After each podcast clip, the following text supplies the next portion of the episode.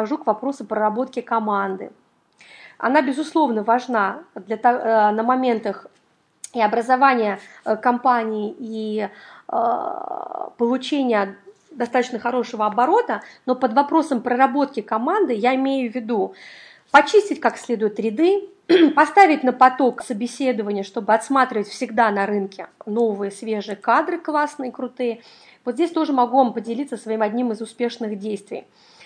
Если вы поставили перед собой заниматься не ремесленничеством, целью, то есть если вы не занимаетесь просто частным подрядом, пришел, сделал, ушел, да, вот именно строите компанию, в которой будет хотя бы два, три, четыре человека и так далее, и не собеседуете кадры, и не отсматриваете кадры несколько хотя бы раз в неделю, минимум, ну просто максимум даже через полгода в вашей компании, в вашем бизнесе будет проблема.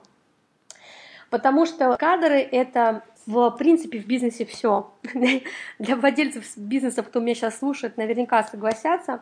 Достойные кадры, которые будут гореть желанием работать на вас, которые будут готовы обменивать свое время, интеллект и усилия на ту заработную плату, которую вы можете им позволить, это процесс непрерывный должен быть. Всегда появляются свежие обученные специалисты или выходцы из других компаний, которые приобрели уже какой-то опыт, и их нужно все время, все время отслеживать. Искусственная текучка, особенно среди личных помощников, ассистентов, менеджеров по продажам, менеджеров в колл-центрах, она должна быть, и тогда вы можете уже иметь способность растрачивать, вот так вам скажу. То есть, когда вы чувствуете себя комфортно, что вы вот в изобилии, что у вас и есть, и вы еще смотрите, и у вас есть выбор. Это несравненное удовольствие ощущать у себя выбор, свободу выбора. Нравится человек, не нравится, вы уже не в зависимости от того, как работает ваш любимчик или любимчик коллектива. Да, вы уже понимаете, что если что-то пойдет не так, он будет нарушать свои обязательства или будет нарушать дисциплину, или не будет выдавать продукт, вы сможете его заменить. И, и вы не сможете этого сделать, если у вас не будет поставлен на поток кадровая политика регулярного отсмотра кадров. Это очень-очень-очень-очень просто. Вы размещаете о себе информацию на HeadHunter и SuperJob.